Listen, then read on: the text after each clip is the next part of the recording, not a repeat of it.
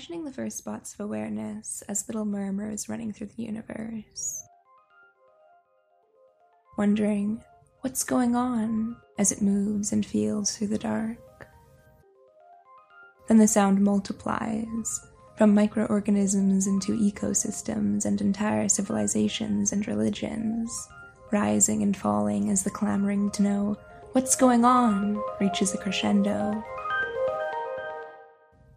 The answer? This. This is what's been going on.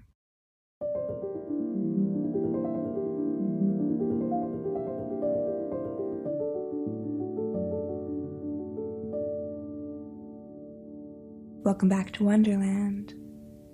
This series explores philosophy and political theory from first principles. Please start from the beginning of the series to follow along with the story.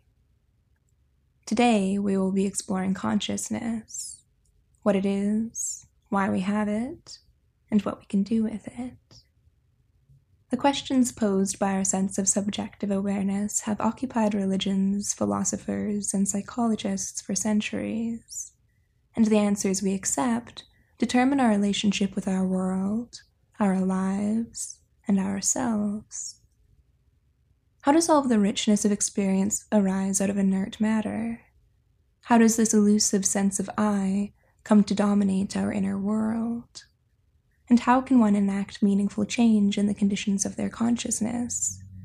Is such change even possible? Or are our minds predestined to predictable ends? To start our journey, let's return to where we left off in Wonderland.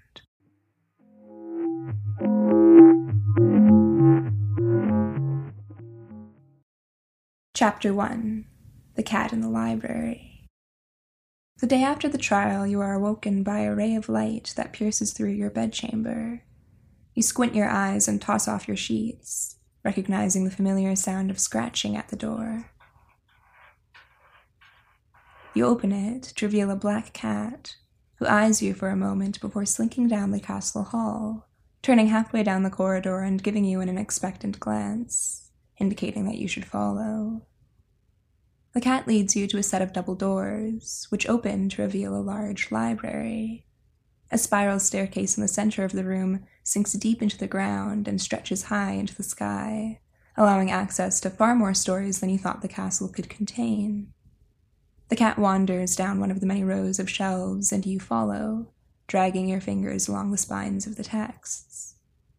They all have strange names, Titles that declare in all caps The Fir Tree by the Pond in the Valley, Lucky Pair of Socks, and Aunt Hillary, number 4681. The name of this final volume piques your interest, and you pluck it off the shelf. Opening it to a random page reveals what seems like nonsense a list of random words with no context food, light, hot, cold, friend, foe, food, food. The book next to it, titled Blackberry bush south of the stream is similarly strange, with pages containing lists of chemical compounds and others detailing weather conditions that stretch on for decades. Almost every word in the body text has a complimentary citation at the bottom of the page, referring the reader to additional books with the same bizarre names. What is this place? you wonder aloud. The cat rubs its spine against a wooden bookshelf and curls around a corner, wandering deeper into the depths of the library. Wait up, you call, sliding the books back into their spots on the shelf and chasing after it down the hall. But the cat is gone.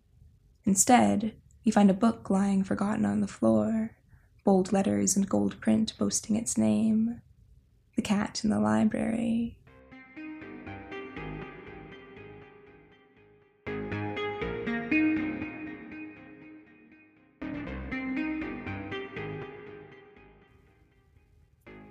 Chapter 2 Sense Making. When I think of consciousness, I like to imagine what the first forms of awareness must have been like. A sensitivity to light, most likely, made by some single cell organism that writhed through the water, searching for a source of energy. Life is defined by its anti entropic character, the fact that it makes order out of chaos and weaves patterns out of what was once unpredictable. It may sound counterintuitive at first, but a tree contains less information than the environment it emerges out of. The wind, soil, and sunshine are vastly more complex than the plants that they collaborate in creating. Amidst this reorganization of reality, something new is born a sense of relationship. There is now the entity and the environment. The entity relies on the environment to survive. It must extract nutrients from the external world. The best way to do this successfully is by acquiring information about it. By having access to even rudimentary information about its surroundings, an entity can react and adapt accordingly. This is what a sense is. Senses provide living beings with knowledge of the outside world. When a sapling grows towards the sunshine, or a mushroom glows at night, or an ant picks up a crumb of gingerbread, these organisms are acquiring information about and interacting with their environment. Senses allow living beings to make decisions. The external input an entity receives will determine what it does and why. Starve a plant of sunlight and watch it grow in a new direction. This behavior is not automatic, but motivated by clear drives and desires, a cybernetic process that brings the system in closer alignment with its goals. The question as to how the material facts of reality are transformed into the realm of sensory experience is referred to as the hard problem of consciousness. How organic information processing systems generate subjective experience of phenomena, also known as qualia, is a topic of much debate. The issue with the hard problem is that it attempts to flatten the richness of reality into a purely scientific, material understanding of the world. Science can be a useful tool for exploring our environment, but our sense making abilities suffer when we mistake the map for the territory. Our lived experience cannot be shoehorned into and analyzed by scientific methodologies, for something essential is lost in the process.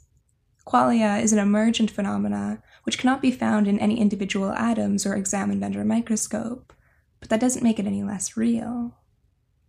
Some philosophers have suggested panpsychism as a solution to the hard problem, which posits that consciousness must be an innate property of matter.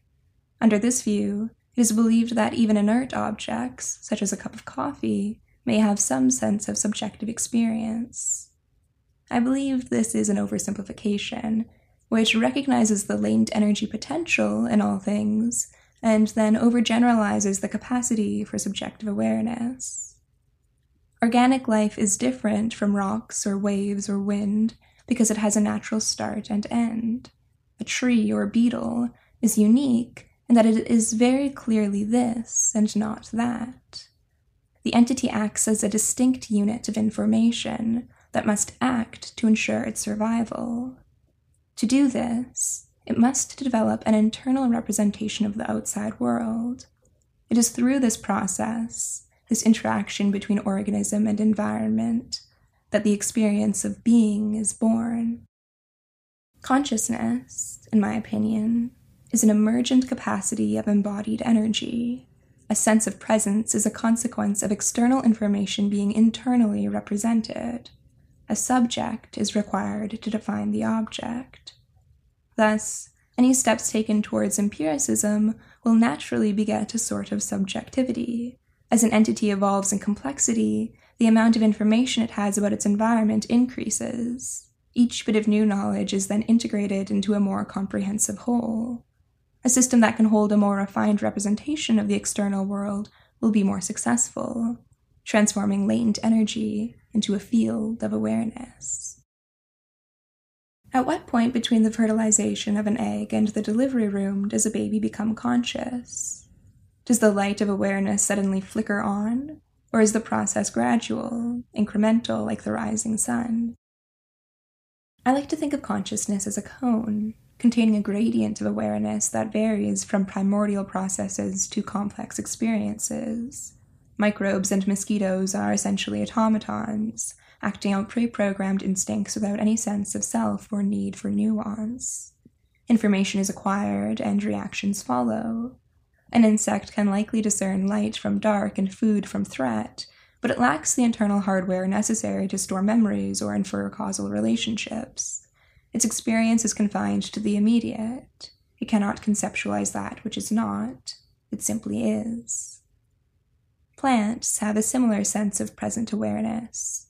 They know what time of day it is, where they are, if they are being touched, and what surrounds them. They possess sight in that they can detect and react to electromagnetic waves. They grow towards blue light and measure the time of day through red light. They can also store this information, allowing them to track seasons and recall the types of light that they were recently exposed to.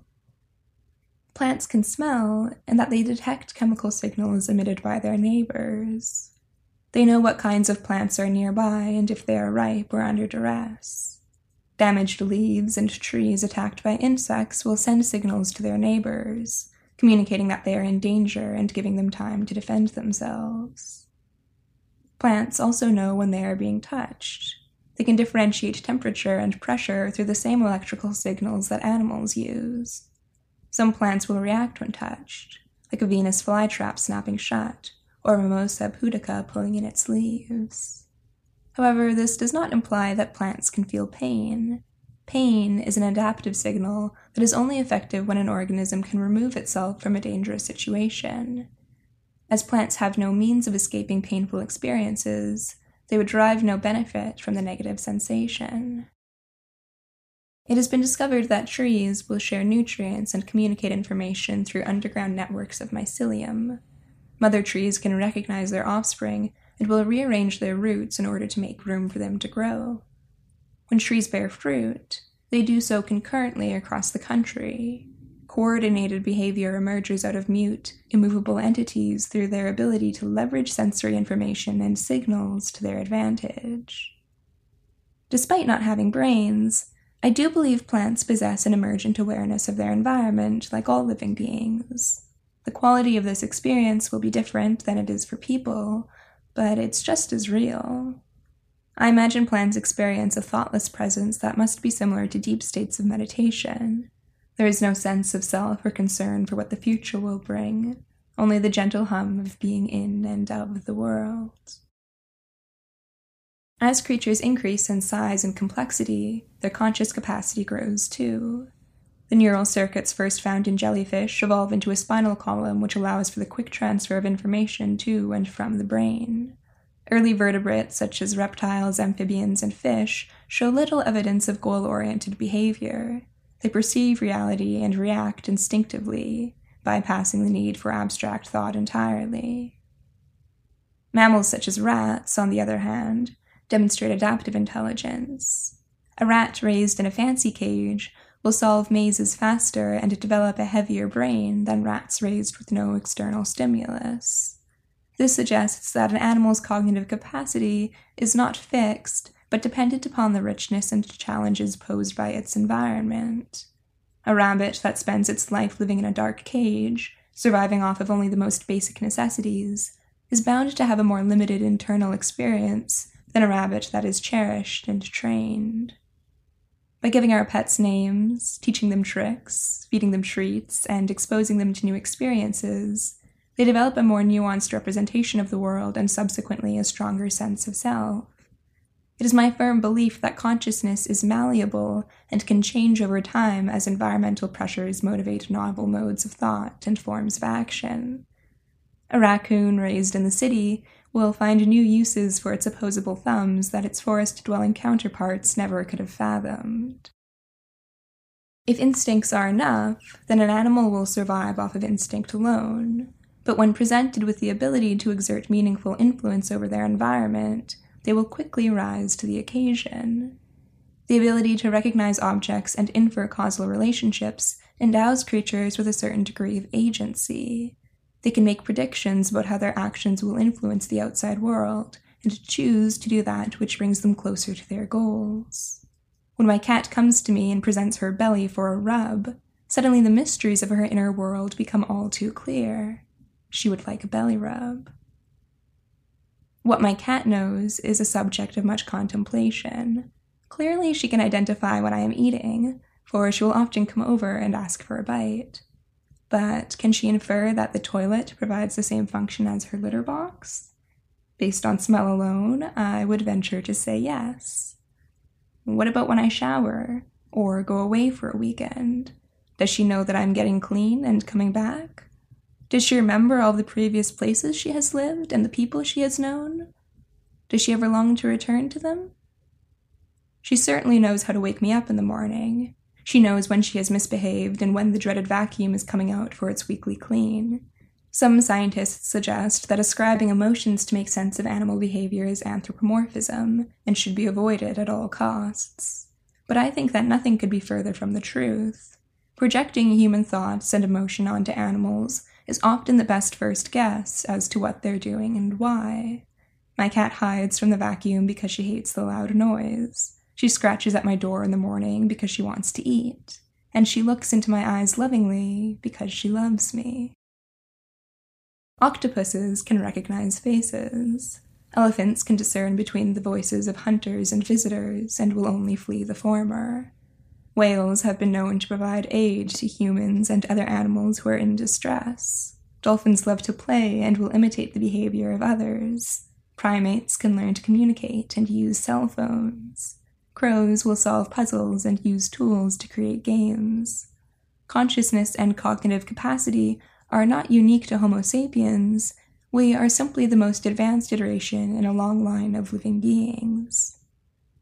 If awareness is an emergent property of energy, then is something like a real collective consciousness possible? Does the ant colony have a sense of being that is greater than the ants themselves? Do the cells and bacteria in your body influence your behavior? Split brain studies suggest that both hemispheres can be aware of information that the other is not, and will rationalize the behavior of the opposing hemisphere to fit its own narrative. This opens up the possibility that there could be two minds existing inside of a single person. However, this hemispheric rivalry is still embodied in the same flesh suit. The inputs and outputs may be split, but they are both receiving information from a continuous whole. I believe emergent awareness is only possible when there are physical structures cycling energy within a specific entity. Therefore, a literal collective consciousness or distributed ant psyche is impossible. The embodied relationship between interior and exterior is too essential. The rise of artificial intelligence poses similar questions about consciousness. Is it possible that a computer could ever come to have an internal sense of self and subjective experience that is analogous to our own? Given that I don't think there is anything inherently special about organic biology, I do believe this is a possibility, but it will remain unlikely so long as the technology is housed inside of a distributed network. Just as the individual ants within a colony do not give way to a higher order colony consciousness, subjective awareness is not possible unless it is embodied. As long as artificial intelligence is locked in to a purely digital world, it will lack the contrast necessary to develop a sense of individual identity. Experience is a consequence of personal relationship. It possesses a unique character that is distinct and evolves over time, being continually informed and updated by the outside world. Without this clear delineation between subject and object, no sense of self can grow. In the literature on consciousness, there's a common disagreement on the precise meaning of the word. The first definition describes any state of subjective awareness, any mode of sensory experience that is distinct and that it has a certain character and not another. That is the definition I've assumed throughout this chapter. The second definition, I believe, is better described as self consciousness, and that it refers to an observer who has turned in on themselves and developed the capacity for self reflection and metacognition, thinking about thinking. The process of establishing a sense of I or an ego that dominates our relationship with the world. The ability to think abstractly, plan for the future, and reminisce about the past is only possible in this second category. When one is put under anesthesia, they are rendered unconscious, they have no awareness of themselves or their surroundings. A person can also be unconscious of automated actions, such as driving a car or riding a bike. These motor tasks are routinized to the point that they require little thought or active attention. When a person is in deep meditation, they are conscious, but they are not self conscious. Whatever thought patterns that dominate their daily life are shed in favor of a magnified focus on the energy within. Slowly, the sense of interior and exterior that defines our subjective experience will start to dissolve until only the energy remains.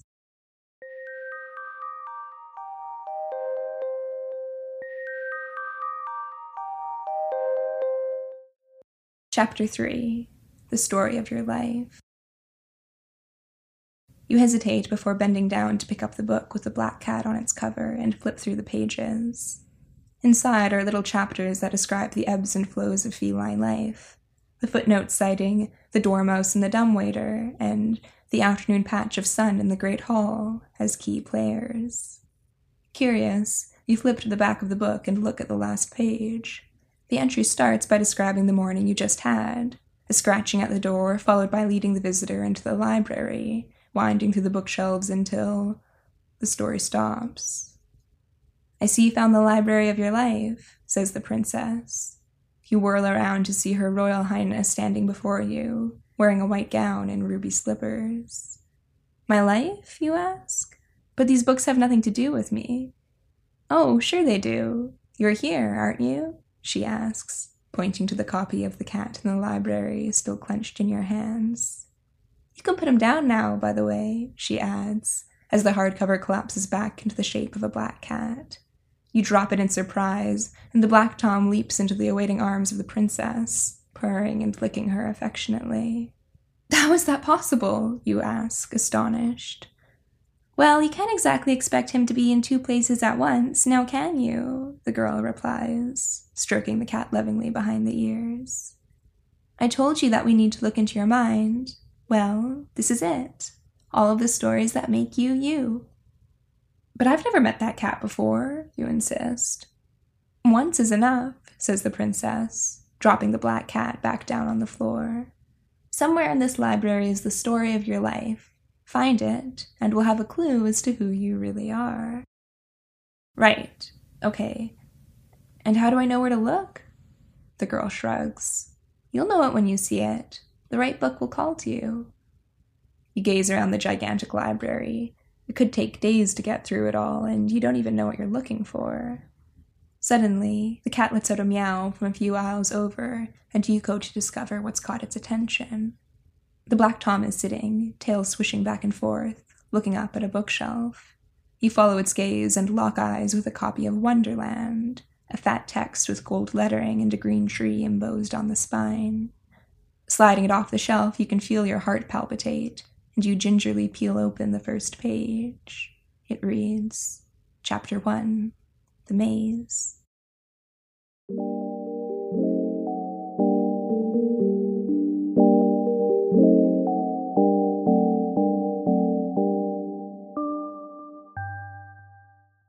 Chapter 4 A Twinkle in Your Eye. In the famous words of Douglas Hofstadter, I am a strange loop. Or rather, I is a strange loop. Where the subject of the self is concerned, subject and object become rather fickle categories. By strange loop, Hofstadter is referring to a feedback mechanism wherein a system turns inwards and starts to generate internal representations of itself. No longer is only the environment being perceived, but the entity who acts within it becomes a meaningful part of the picture. The influence of the agent, and by inference, the nature of the agent, begins to be abstracted and conceptually contended with. An infant confronting a mirror quickly learns that they too have an avatar with which they walk through the world. In the first 18 months of life, a baby will string together sensations, actions, and reactions into a consistent self concept. They learn that some behaviors are praised while others are punished, and will tend to do more of that which gets them encouragement. Subsequently, two competing senses of self are born the rational ego and the temperamental id it must learn to control. This mind body split encourages feelings of shame, guilt, and judgment, while also evoking pride and self esteem when the ego is properly obeyed. By generating this dialectic between reason and desire, the former can hone the latter and guide it down more difficult paths. Notions of delayed gratification, sacrifice, and compromise are only possible once an agent can put distance between themselves and their desires. The sense of self that sits so near to our spirit is an epiphenomenon, an emergent capacity of consciousness that has tangible effects without a clear first cause. Hofstadter illustrates this idea by describing a pack of envelopes he discovered which, when pinched, revealed a marble hidden at the center of the stationery. However, Upon further examination, the marble was nowhere to be found, only a stack of letters which, when clenched together, created the illusion of a marble by virtue of the little bit of glue and layered paper that gives the envelopes their shape. The cumulative effects of this bit of bulk creating the distinct feeling of something hard and certain at their center. Sound familiar? Unlike the marble metaphor, however, our sense of self is continually informed by and updated in relation to our external environment. A child praised for their intelligence will likely work harder at school, while a kid that suffers from shyness will struggle to make more friends. The narratives we come to accept about ourselves will have a direct influence on our actions and attitudes, creating a self reinforcing feedback loop. I can be imagined as a drop in a pool of calm water, the ripples that emanate outward generating a picture of the world, like a bat using sonar. As the waves hit the edge of the water, they will bounce back to their source, bringing new information about the shape of the space. The signals that are reflected back to us will then go on to inform our self image, influencing how we behave in the future. When we refer to I, we imply something that is in but not of the body. Our bodies are tools that we use to further our ends, but they are not ends in and of themselves. Otherwise, what would we be doing here? If the evolutionary MO to survive and procreate was purely material, then why would our minds be so malleable? Instinct is a valuable tool in that it leaves little room for user error. Automated action is certainly more reliable, so where's the utility in uncertainty? I is the domain of causal potential. It represents the locus of agency within a given entity. In order to make decisions, a being must be able to consider and compare potential outcomes and use their judgment to come to a conclusion. The advantage this provides is the ability to be more adaptive.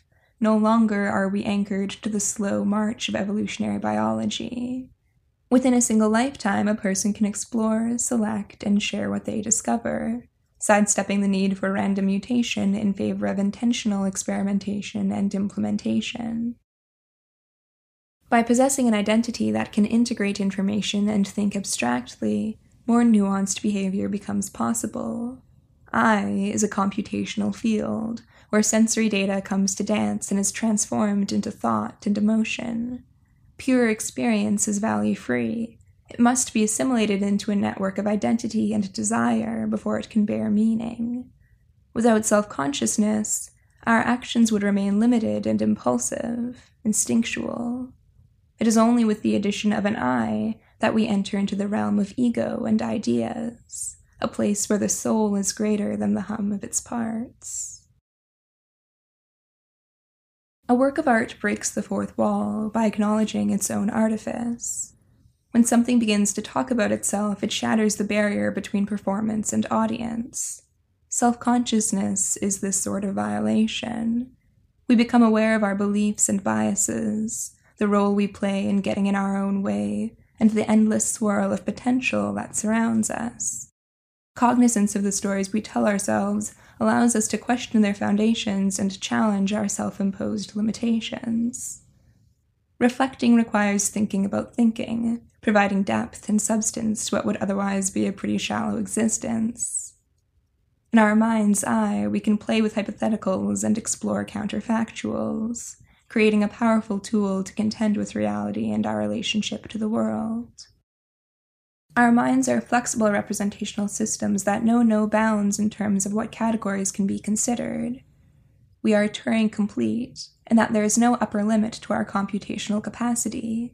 The ability to manipulate data and symbols is an endlessly recursive process. The primary way we manipulate concepts is through language. Speech evolved as an information sharing mechanism, allowing people to communicate needs or dangers to their tribe. Since then, language has grown to dominate every aspect of our day to day lives. From childhood, we are taught what colors we can see and what emotions we can feel. The utility of words is a double edged sword, in that whatever they specify, they also separate. By gaining the ability to communicate more complexly, we forget the ways in which things are connected and identities are slippery. As Daniel Dennett says, language lays down the tracks on which thought can travel.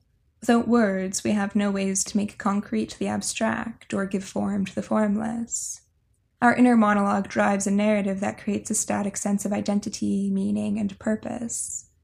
People who grew up without language and only acquired it later in life claim to have no memory of their lives beforehand. Without words to anchor our experience, awareness becomes egoless and transient. Who you are is an enduring pattern of motion, like a whirlpool, rather than an enduring substance. You consists of the memories, thoughts, and stories you tell yourself about who you are, the inner narrator acting as a constant reminder of the role which you've adopted. The material substance of our lives plays second fiddle to the arena in which the drama is acted out. The nature of the mind cannot be reduced to brain tissue and neurotransmitters, for that is the set upon which the actors come alive. Ideas, be they dreads or dreams, are what engage the mind and set the story in motion. The tale is not the typeface, but the story and the teller are one and the same. If time is the fourth dimension, then I like to imagine causality as the fifth. Time sets the mechanics of the material world in motion, but causality determines how they unfold. The relationships between objects are just as real, if not more real, than the things themselves, for the objects are temporary, but the dynamics that regulate their interactions are eternal. Your sense of self emerges from patterns that play out in your mind, not the lump of meat inside your head. Signals that bounce between neurons aren't what make decisions, the ideas they represent do. In this world of upside down influence, meaning starts to matter more than the matter itself, or meaning is what motivates us to move it. The bottom up processes that first transformed inert molecules into organic life start to invert as the material world is slowly reshaped by life itself. Political uprisings and world wars cannot be explained in terms of particle physics, for clearly they are the natural consequence of certain ideas and beliefs interacting. As Carl Jung observed, people don't have ideas, ideas have people. The causal potency of an idea or ideal is just as real as molecules and mathematics. All of human history can be understood as a battleground of varying values and social systems. The champions of any particular cause will rally others, inspiring them through a sense of awe and obligation. The American dream, the Protestant ethic, and the Communist Manifesto all carry real water in the world, and to drive men to do things they otherwise would not have thought possible. The attitudes and ideas we accept have material consequences in our lives. A society obsessed with mental health will invariably beget more mental illness, as this is where the social focus has shifted. What you look at grows. So one ought to exercise caution when deciding where to put their attention. Ruminating upon any affliction of the mind is bound to beget a negative feedback loop, where symptoms worsen precisely because they are being attended to. Even seemingly superficial things, such as saying, I am anxious rather than I'm feeling anxious, will build up and start to impact your self esteem over time. Shedding static labels in favor of contextual descriptors frees your mind from artificial limits imposed on its potential. None of us live in an objective world, but instead a subjective one that we have given meaning to. We are not determined by our experiences, but the meaning we give them is self determining. We are not stones. We are beings capable of resisting inclination. We can stop our tumbling selves and climb uphill. Our will emerges out of, yet is separate from, and able to influence the environment to serve its own ends. This is the premise of all great religions that radical self transformation is not only possible, but the key to a meaningful and fulfilling life. When someone truly grasps this knowledge and applies it, a world of possibility opens up to them. To sin means to miss the mark, to fail at accomplishing the task set before you. In this sense, man sins whenever he evades the responsibility of taking power over his own life. Not doing what you know you should be doing by allowing external forces or internal whims to shove you around, is missing the mark. Letting the world hold too much power over you refuses the divine call that tugs at each man's soul. Only you are capable of altering your conditioning and charting a new path of your own making. The more aware and attuned you become in your own life, the more you clean up your influence on the collective. Accepting your power as master of your own world allows you to step into your role with confidence and clarity. This organically improves the conditions of those around you, for a firm and kind presence is contagious. It is only through changing yourself that you can start to change the world.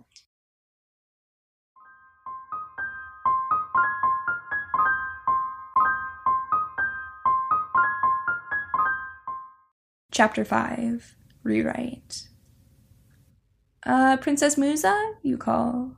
I think I found my book. You quench the copy of Wonderland, reluctant to read any further.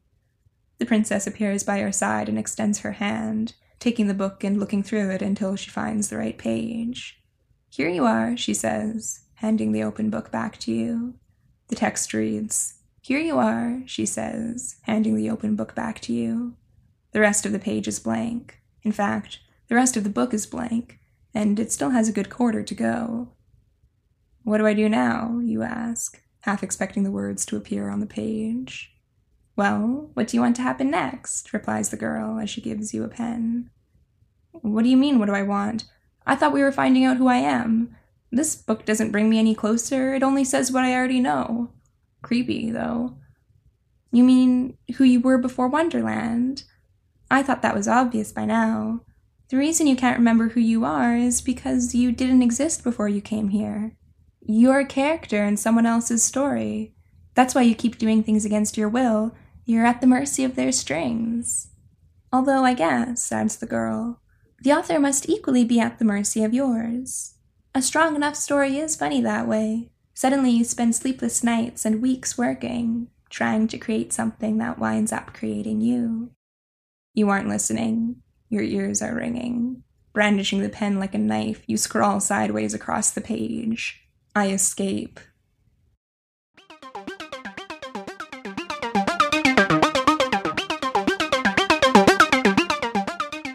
Chapter 6 How to Change Your Mind. Religious philosopher Maurice Nicoll writes that the biblical notion of repentance is actually a mistranslation of the Greek word metanoia, which means change of mind.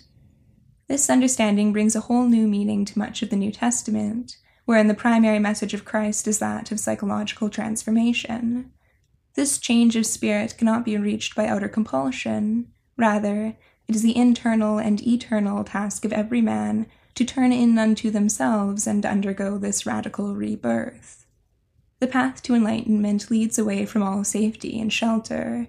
One must be willing to abandon their creature comforts and venture out into the land of the unknown. The pleasure you derive from security in your personhood must be sacrificed in favor of all the things which you are not, but have the potential to become. Clutching too tightly to your sense of self renders real change of the spirit impossible, for one is too preoccupied with pre existing patterns to start to see the forest from the trees. All religions are solvents for the sorrows of the disordered soul. They share one common theme, which is that man is a creature with the capacity to occupy higher states of being and awareness. Christ likens man to a mustard seed, who cannot grow by the light of the natural world alone, to climb into the kingdom of heaven, one must look beyond the material and engage instead with matters of the spirit. To have faith is to maintain a certain openness to the world and your role within it.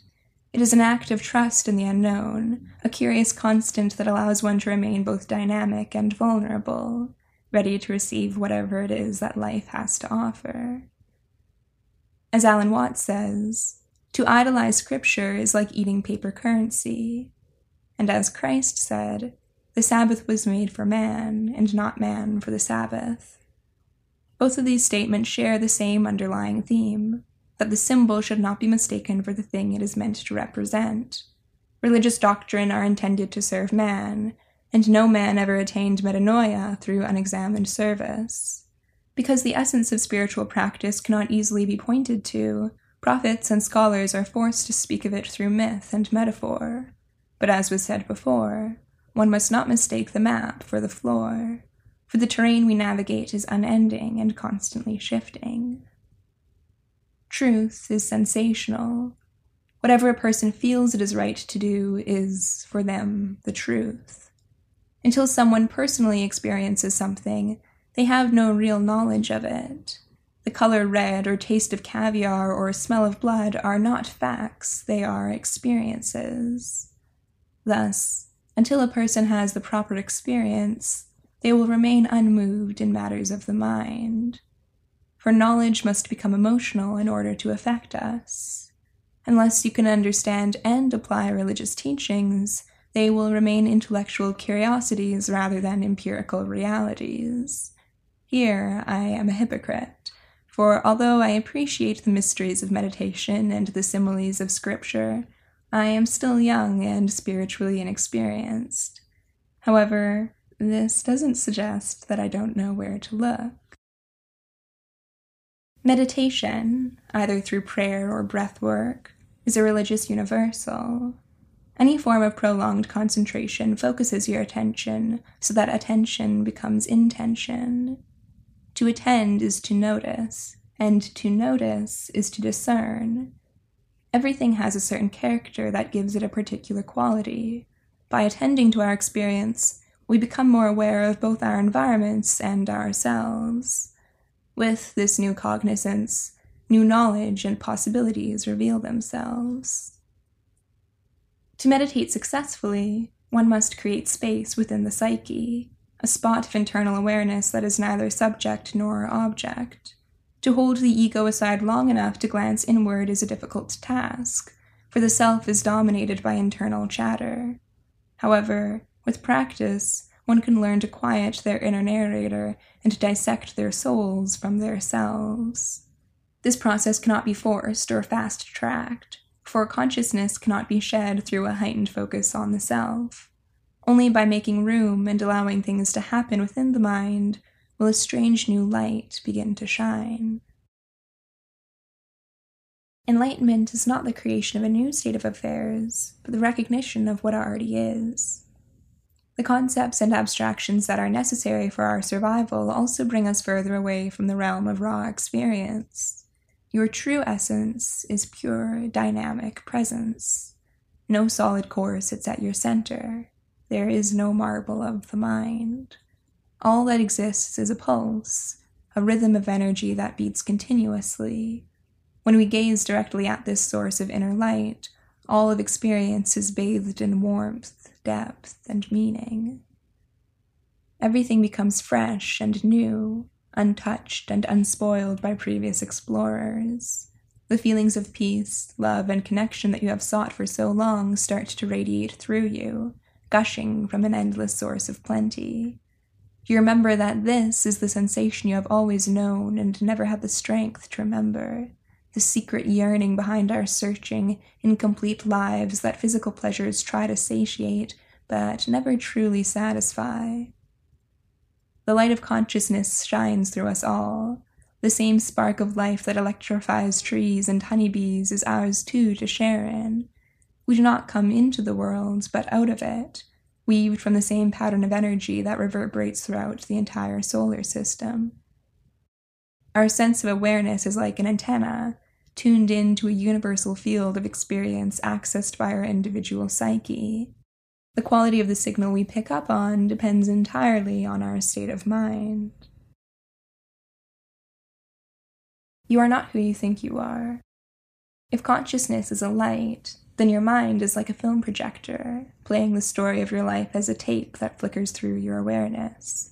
Everything printed on the film is a kind of shadow, that blocks or distorts the light in some way in order to cast an image. Without the shadow, there would be only a shining, pure light with no shape. Every spiritual practice on earth is designed to stimulate our recognition that this holographic projection is happening. The secret they reveal is that the light, the shadow, and the screen are all the same. Hindu wisdom says that the whole universe is just God playing elaborate rounds of hide and seek with itself. By pretending to be you and I, he gets to go on wonderful adventures, with plots so intriguing that he quickly forgets he is playing a game. Discovering this truth too soon spoils the fun, so he must divorce himself from the knowledge that he is one. The stakes are all for show, and the opera is just a play, but the theatrics provide some zest and spice to an otherwise eternal ordeal. If the apple of your eye was to have a core, it would be this. There is a spark of divinity that runs through you. God is the witness, the mind of the universe. He is as close to us as we can be bearing with our true selves living each of our lives lapping up the luxury of exquisite experience. It is not you who live, but God who lives through you, soaking up sensations like a sponge. Knowing this, developing a relationship with the divine becomes simple. It is not about seeking and serving something external, but instead cultivating and attending to the bit of the Lord that lurks within. Everything can be understood as a single flow of energy, a complex pattern that moves and shifts over time while maintaining a certain character. All events are interrelated, mutually entangled and evoking one another. Bottom up and top down dichotomies overlook a greater unity that is only accessed when the parts are considered as a whole. The illusion of identity convinces you that you are separate rather than the same, but differentiation is not separation. It is the knife with which we can know the world. Your field of awareness is like glass. You are edges, nothing aside from the things that give you your shape. Our senses fill us with what is external, so what we are is the context in which our lives happen. Trying to describe yourself from your experience is like trying to explain the color of a mirror in terms of the image it reflects. The ego is incidental, one of a thousand focal points through which the universe watches itself. It can be fun to don a mask and put on a show, but be careful to not get too caught up in the character. We tend to become so enmeshed in the drama of our personal lives that we forget our fundamental nature, one that is abundant and divine. We grow so attached to our identities as separate and lacking, and get suspicious of the suggestion that we may in fact be whole and wondrous. Pain turns into suffering when we start to take it personally as if it reflects something uniquely meaningful or bad about us. Suffering and desire are two sides of the same coin. We want so we can strive, so we can fail, so we can feel, so we can pick ourselves up and start the cycle all over again. The soul longs to evolve, so it creates circumstances where it can stretch and grow, expanding its horizon of potential experience. Without suffering, there would be no call towards self actualization, no struggle through which we can come to know the full range of human ambition and emotion. The divine within us is innately curious about all that life has to offer, both the good and the bad. By accepting pleasure and pain as part of the package, that cosmic itch is scratched. Blaming circumstances for your discontent is a surefire way to repeat the pattern. Negative projection is one of the main mechanisms of the mind, creating the illusion that the problem with our lives lives out there rather than in here. Of course, people suffer for reasons that are not their own, but the extent to which they suffer is. When you stop taking life personally, your heart becomes light and your spirit soars. Untethered from expectations of how things should be, you can appreciate life as it is. The shadowy, subconscious part of yourself yearns for a taste of darkness. Until this inclination is brought into the light, it will rule your life and you will call it fate. Only by surrendering to suffering and relishing in the richness of feeling can painful experiences be truly processed and moved past. Leaning into negative emotion with total authenticity and approval allows your soul to savor that which it secretly seeks.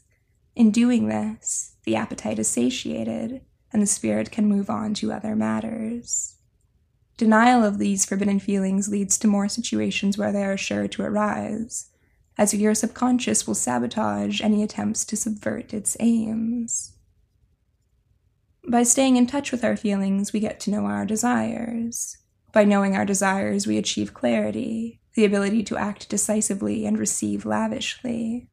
Emotion is necessary to transform the inner world.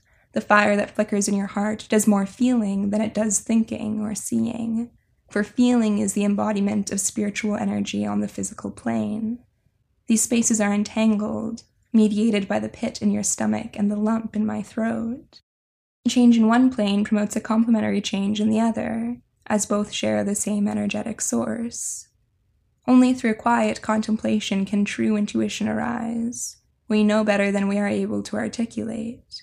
The spirit has an intelligence that the mind cannot map to its concepts any more than the scientist can pin down the self. There is an elusive wisdom that permeates the brightest edges and darkest corners of our consciousness. Intuitive knowledge precedes analysis. It provides irrational access to integrated information, the precise origins of which we may never be sure. The promise of magic is a corollary, though rarely mentioned aspect of religious appeal. Through access to higher order wisdom, the right person can defy the material laws of reality and gain access to divine knowledge and mystical experiences. Whispered tales of the powers bestowed upon the most devout are bound to catch wind and carry intrigue. But can they be true? To the extent that insight can instigate a radical transformation in the material world, Absolutely. Beyond that, who knows? I think the charm and wonder of this Technicolor trip is magic enough already.